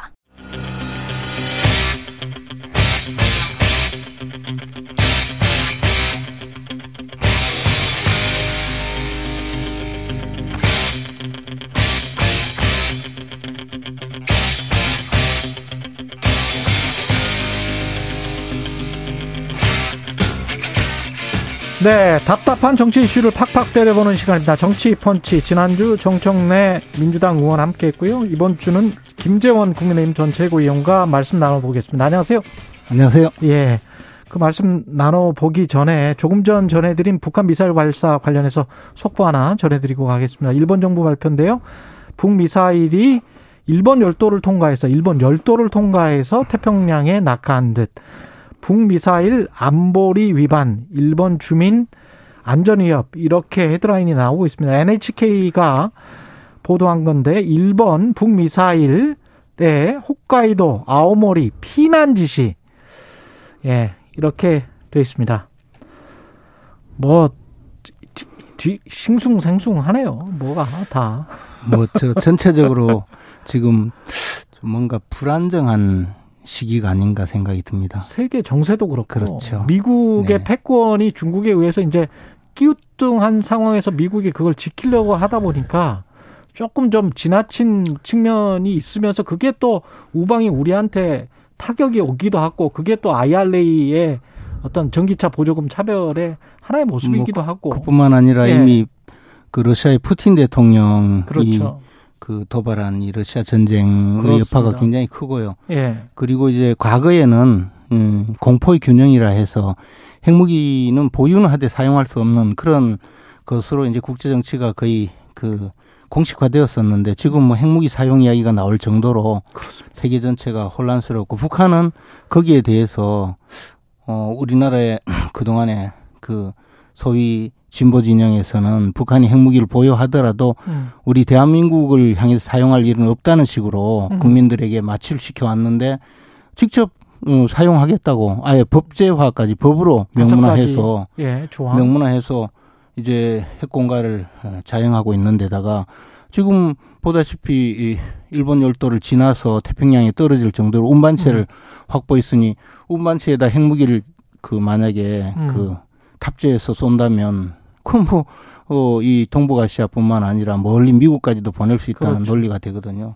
그러니까 이런 이 현실을 정확히 인식을 하고 뭐 어, 대처를 해야 되지 않을까 싶습니다. 참, 그때 대처가 뭐 강, 강경책이 있고 온건책이 있고 뭐 여러 가지가 있을 텐데.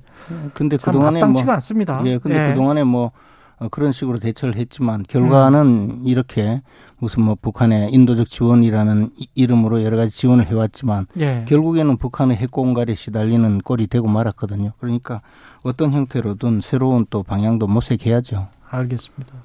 그 문재인 전 대통령 그 서면 조사와 관련해서도 이게 사실은 이제 북한과 관련된 거잖아요. 네. 네. 그래서 이제 진상규명이 그 전 정권에서 된 것과 지금 정권에서 하는 것이 좀 다르게 나오는 것 같고, 감사원이 지금 서면 조사에 응해야 한다. 우리는 법적으로 지금 잘 하고 있다. 뭐 이렇게 주장을 하고 있는데, 의원님은 비슷한 생각?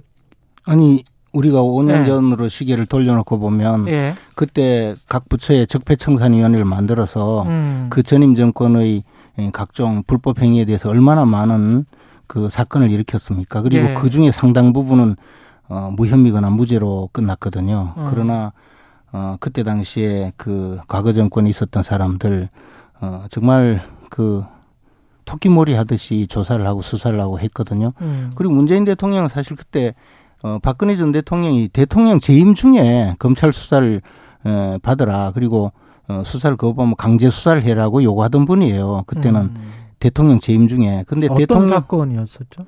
그때 당시에 그 이른바 국정농단 사건으로 검찰이 수사를 하려고 아. 하니까 조사를 거부했다고 하는 보, 보도가 나오니까 문재인 대통령이 직접 그 페이스북인가요? 거기에 글을 올려서 음. 이제 강제 수사해라 막 그런 요구를 하기도 했어요. 음. 그리고 그런 적도 있는 분이 지금 대통령에서 퇴임하셨잖아요. 예. 대통령 퇴임하면요. 그냥 자연인으로 돌아가는 거거든요. 음. 우리나라는 특권 계급을 창설할 수 없다고 아예 헌법에 명시가 되어 있어요. 우리나라 신분제 국가가 아니거든요. 예. 그런데 아무리 전직 대통령이라 하더라도 저는 음. 뭐 조사를 못 받겠다, 불쾌하다 이렇게 반응을 하셨다면 뭐 응당 그럴 수 있다고 봐요. 음. 그거는 뭐 또 자연인으로서도 그럴 수 있으니까. 그런데 음.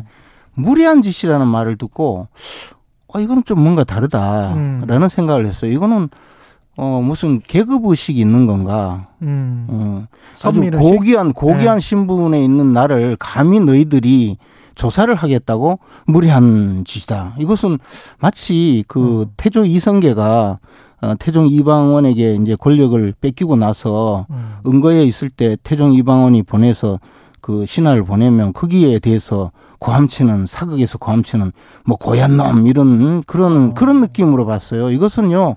정말 좀 다르다고 봐요. 그걸 또, 어, 정제되어서 표현할 수 있는 그 과거에 그 참모로 있던 국회의원이 직접 의원. 무리한 예. 짓이라고 그렇게 음.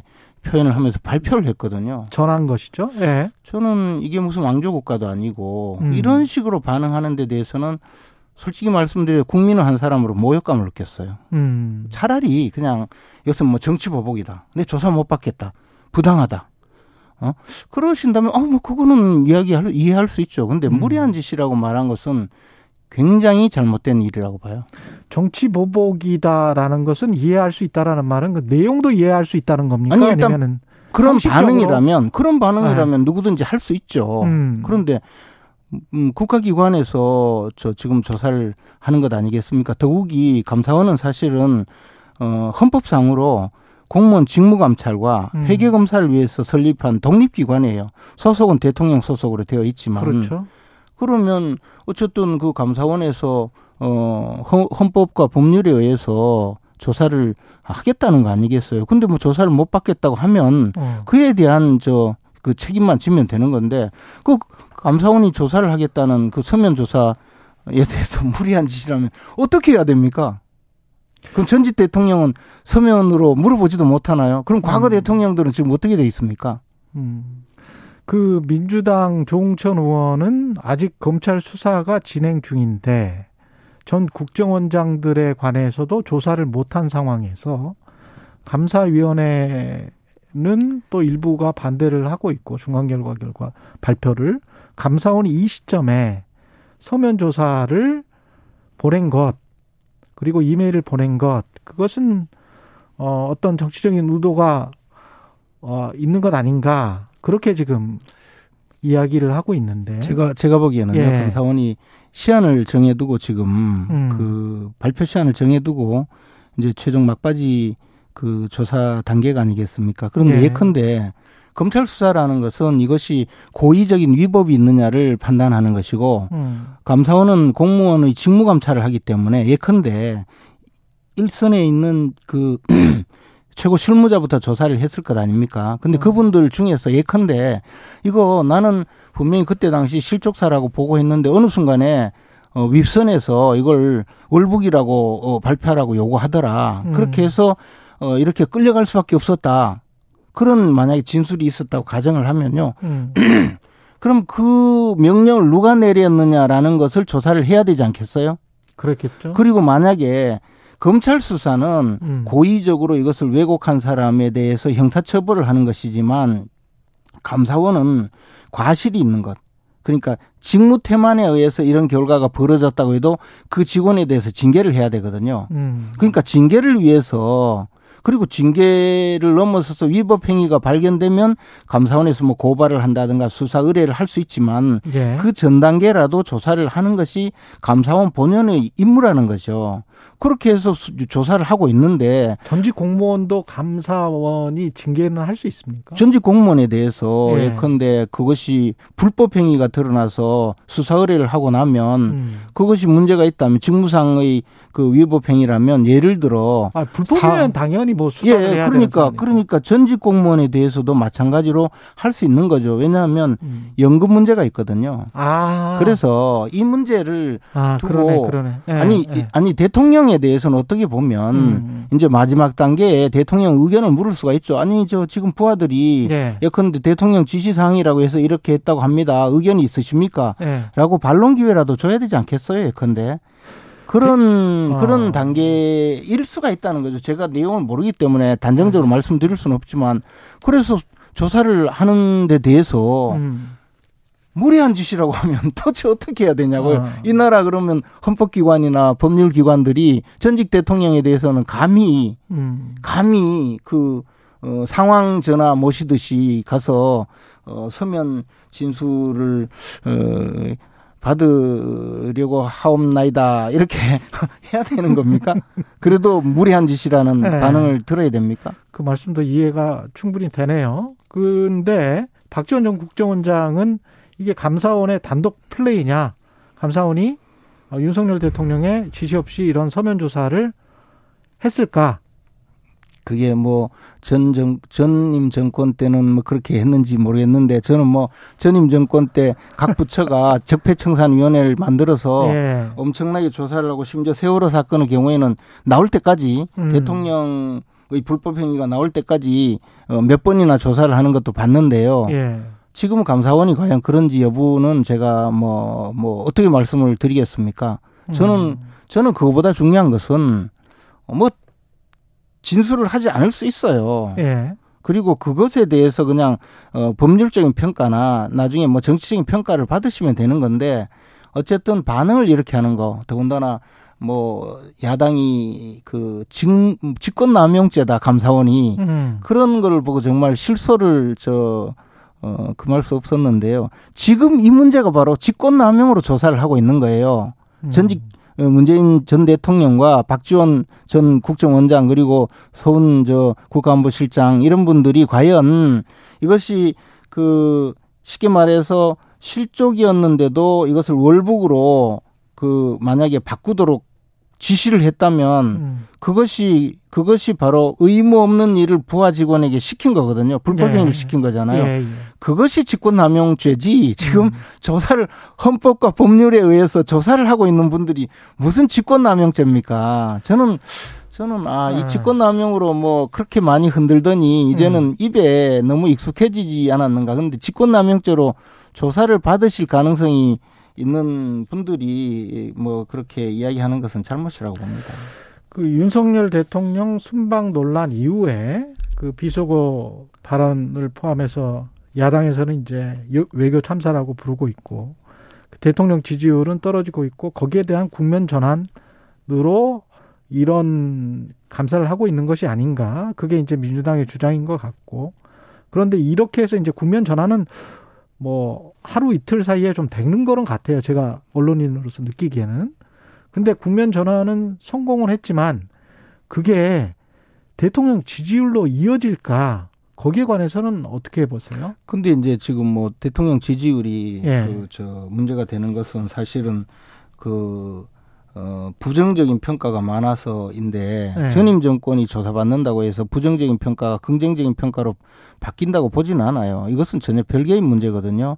그렇구나. 더군다나 대통령의 그 부정평가가 음. 보면 어, 좀 걱정스러운 부분은 무능이라는 저 이유가 상위권의 랭크가 돼 있어요. 그렇다고요? 이것은 네. 이것은 이제 보통 보수 정권은 유능하고. 음. 어, 뭐, 유능하다는 기본 전제가 항상 있었었는데, 그에 대해서 무능이라는 게 다수로 나온다는 거는 굉장히 좀 걱정스러운데, 이것은 대통령 본인은 문제가 아니거든요. 예. 대통령이 지금 국정의 방향은 저는 대부분 아주 옳게 가고 있다고 봐요, 기본 방향은. 근데 어. 그 참모들이나, 대통령실의 참모들이나 또는 강요들이, 어, 그걸 성과를 내는 것이거든요.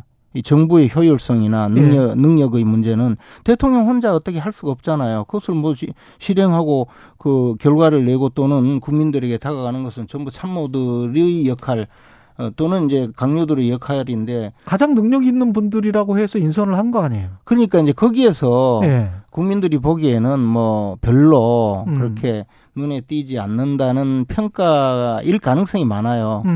음, 그래서 이제 대통령에 그, 대한 평가라기보다는 대통령 비서실이나 내각에 대한 평가다. 그러니까 이제 이게 뭐 무슨 일이 벌어지면 그에 대한 아. 대처가 제대로 되지 않는다든가 또는 뭐 어 강요로 임명이 되었는데 중간에 도중 하차한다든가 음. 뭐 이런 것이 총체적으로 이제 그냥 무능하다 이렇게 평가를 하는 경향이 있거든요. 그래서 자제에 그런 점은 좀 돌아보는 것이 좋지 않을까. 과거에 어, 보수 정권의 강요 또는 이제 대통령 비서실, 음. 대통령을 보좌하는 분들이 부정평가를 받는 경우는 극히 좀 드물었거든요. 그래서. 그럼 외교라인 교체를 할지 야당에서 주장하는 거 이거는 동의하십니까? 저는 외교라인 교체, 뭐 외교 예를 들어 대통령 어, 참모들이 좀 대처를 잘못했다고 음. 하는 것은 저는 뭐 충분히 공감을 하는데. 참모라는 게 지금 대통령실을 말씀하시는 거죠? 아니, 뭐 실무자든 뭐 지금 이번 일에 저 뭐 대처하는 과정에서 여러분들이 예. 그렇게 정확하게 잘 대처했다고 보진 않는데 예. 그것을 박진 외교부 장관에 대해서 음. 어, 해임 건의안을 내서 정치적으로 공세를 벌이는 것은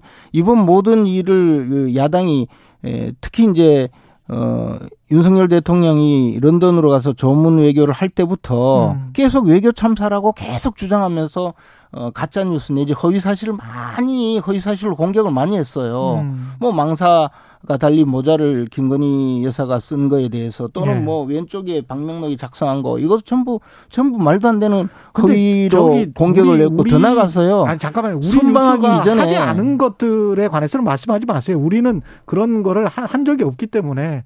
아니 아니 저 언론 언론의 네. 이야기가 아니고 야당에서 네. 말이에요. 야당에서? 출발하기 어. 전에 네, 예. 출발하기 전에도 이미 음. 야당에서 김건희 여사가 뭐 동행을 왜 하느냐 이런 네, 식으로 예. 계속 공격을 하고 그 다음에 또 뭐 야당에서 망사 뉴스 네. 망사 쓴 모자 뭐 어, 이런 것을 가지고 외교 참사라고 계속 주장하고 가면서 결국은 이제 음. 마지막으로 뭐 어, 일본과의 면에 저 대담이 저 회담이라든가 또는 대, 미국 그 바이든 대통령과의 뭐 사십팔 초밖에 회담한 게 무슨 회담이냐 이렇게 하면서 이제 어, 저 대통령의 사적인 그 발언에 대해서 네. 이것을 이제 미국 의회를 모욕했다 하면서 어, 민주당에서 그 아직 방송에 보도되기 전부터 공격을 했거든요. 음. 그 결정판으로 이것을 모두 연결하기 위해서 박진 외교부 장관 해임 건의안을 내면서 그렇게 외교 참사다라고 음. 이것을 프레임에 완전 씌우기 위해서 음. 저는 벌이는 정치 공세라고 봐요. 이런 것을 만약에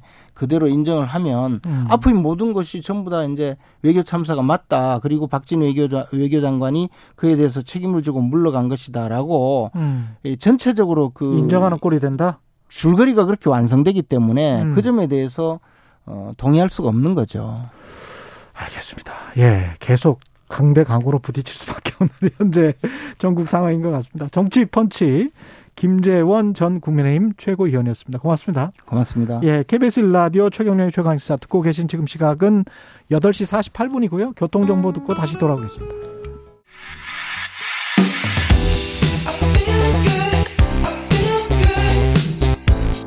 세상에 이익이 되는 방송 최경영의 최강시사.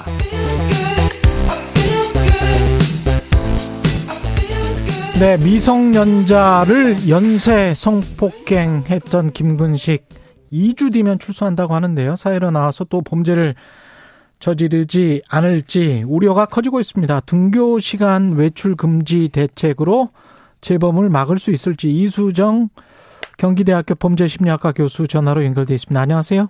네, 안녕하십니까. 예, 이 김근식이라는 사람이 이천육 년부터 미성년자를 잇따라 성폭행했고 강간치상 전과가 십구 범이더라고요. 네, 네. 그때 범행을 했을 당시에도. 예. 그러니까 이십 범인 거죠, 이게. 네.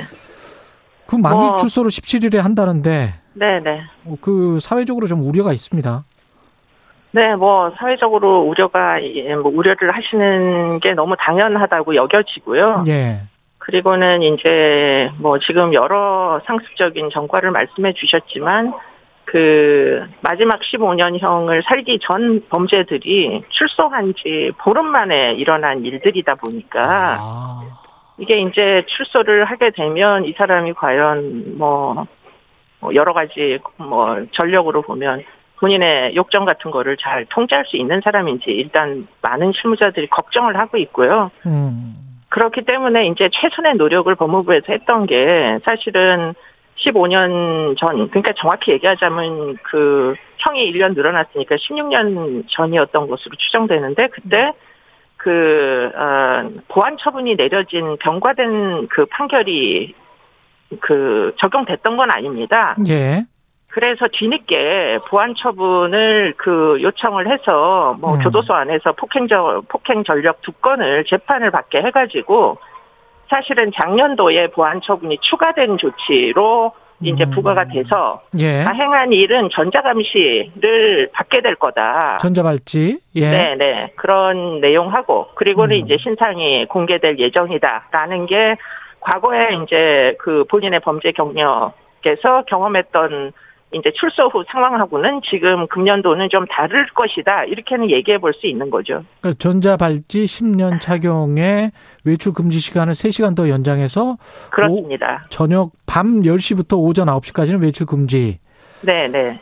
근데 등교 시간 외출 금지 뭐 이러 이, 이게 근데 하교 시간도 있고 뭐 그 저녁 시간은 있잖아요, 또. 뭐 예, 네, 뭐 여러 가지 이제 음. 그 아예 좀 실현 목적으로라도 보호 수용을 할 수 있었으면 좋았을 텐데 그게 사실 여러 번 법무부가 시도를 했지만 뭐 인권침해 논쟁 때문에 입법이 아, 안 됐거든요. 그렇군요. 예. 그러니까 이제 이 사람이 아무런 대책 없이 일단 만기 출소자는 막을 길이 없습니다. 자유를 제한할 방법이 없기 때문에 예. 일단 출소를 해서 보호관찰소에서 이제 관리 감독을 하는 수밖에 없는데 음. 지금 이제 다른 전자발찌 착용자들하고는 다르게 지금 아, 그, 감, 외출 제한의 시간은 늘어났습니다. 그 시간을 보면 조두순이 이제 그 피해 아동을 대상으로 성폭행을 저질렀던 시간대가 아침 등교 시간대였거든요. 예. 그래서 등교 시간대까지 세 시간을 더 추가하는 것이 지금 유일하게 지금 부과가 된 상황이고요. 예. 그리고는 이제 법무부에서 지금 준비 중인 게 한 건이 있는데 그게 아마 십일월 달에 법안, 뭐, 그,이 제출이 될 것으로 입법 절차를 거칠 것으로 보이는데, 그게 이제 치료감호법에 정신성적 장애자들을 치료감호를 할 수 있거든요. 음. 그런데 이제 지금 재판 시에, 선고 시에 치료감호를 병고하는 게 아니고 지금 대상자 범위를 지금 소아성 기호증이 있다고 인정되는 자를 제한해서 지금 전자감독이나 신상공개 준수사항 위반을 상습적으로 할 시에는 뒤늦게 치료감호를 청구할 수 있도록 지금 법률 개정을 하겠다고 발표를 했었습니다. 음. 그래서 만약에 이 치료감호법이 개정이 되면 지금 이 그 여러 가지 제한이 있잖아요. 준수사항에. 예. 그런 것들을 상습적으로 위반할 시에는 뭐 뒤늦게라도 치료감호에 처해질 수 있는 가능성은 없지는 않다. 단 조건은 아하. 치료감호법 개정이 돼야 된다. 이런 얘기를 할 수 있겠습니다. 아 그러면 뭐 그 어떤 특정한 시간에 외출 금지 시간을 어기고 뭐 자주 나다닌다. 그러면 치료감호를 받을 수 있다. 이런 법이 지금 준비 중이다. 이런 네, 말씀이시네요. 준비 중인데 문제는 이제 그게 음. 입법이 된다는 조건으로 이 사람에 대한 뭐 여러 가지 그 관리 감독을 운영을 아, 하게 되겠죠. 네. 재범의 가능성이 높습니까? 이런 분들은? 이런 사람은? 재범의 가능성이라는 게 꼭 예. 미래를 예측하는 것만 아니라 그 사람이 살아온 과거력을 토대로 결국 일종의 습벽을 예견하는 거거든요. 예. 근데 아까 사회자님께서 말씀하신 대로 뭐 과거력을 보면 누구나 뭐 백이면 백 사실 재범 가능성을 염두에 둘 수밖에 없지 않겠습니까? 지금까지 그러네. 여러 번 뭐 스무 번이나 성범죄 관련으로 처벌을 받았고 지금 음. 마지막 범죄는 초등학교 아이들을 대상으로 지금 상습적으로 출소하자마자부터 이제 거의 뭐 계속 아이들을 공격했던 사람이에요. 아이들은 방어 능력이 현저히 떨어지기 때문에. 그렇죠. 예. 그러다 보니까 그런 이제 과정 중에 추가로 습득된 그 아이들을 대상으로 하는 성적 판타지가 지금 완전히 없어졌다는 증거가 없지 않습니까, 지금? 그렇죠. 네, 그렇기 때문에 지금 뭐 재범 가능성이 높지 않다라고 얘기할 만한 무슨 뭐, 무엇도 지금 확신할 수가 없는 상황인 거죠. 근데 아까 말씀하신 대로 형기가 만기가 되면 이 사람을 어떻게 할 방법이 없다, 법적으로. 그 다음에 이제 이중처벌의 문제랄지 뭐 이런, 어, 인권, 기본적인 인권에 관해서도 뭐 상치되는 부분이 분명히 있을 것 같아서 어떻게 풀어야 될까요? 마지막으로. 제가 생각할 예. 때는 이중처벌에 대한 논란 때문에 지금 여러 가지 음. 보호수용법이나 뭐 치료 목적의 보호수용법, 뭐 지금 치, 그 치료 감호도 지금 출소한 사람들 대상으로는 처음 한번 해보겠다는 거고요. 예. 이런 법률들이 다 하나같이 그 입법이 안 됐습니다. 왜냐하면 피의자, 그 전과자들의 인권 때문에. 예. 근데 사실은 선진국도 그러냐? 그건 그렇진 않거든요. 보호수용법을 운영하는 국가들이 생각보다 굉장히 많고요. 선진국 중에는. 그렇군요. 예. 왜냐하면 결국은 무엇을 더 보호를 해야 될 거냐. 인권이 음. 모든 사람이 다 똑같진 않잖아요. 음. 자기 방어력이 떨어지는 사람들의 인권은 일단 사회적으로 훨씬 더 보호를 해줘야 된다라는 아. 공론화가 일단은 먼저 우선돼야 되고 그중에 결국 우리의 미래가 아동 청소년에게 달려있는데 아동 청소년의 인권조차 이렇게 어른의 인권하고 똑같이 동등하게 취급해도 되느냐 이런 논쟁이 사실 달려있는 거죠. 충분하네. 국민들이 예. 선택할 문제라고 저는 생각합니다. 예, 이수정 경기대학교 범죄심리학과 교수였습니다. 고맙습니다. 고맙습니다. 예, 시월 사일 화요일 케이비에스 일 라디오 최경영의 최강시사였습니다. 고맙습니다.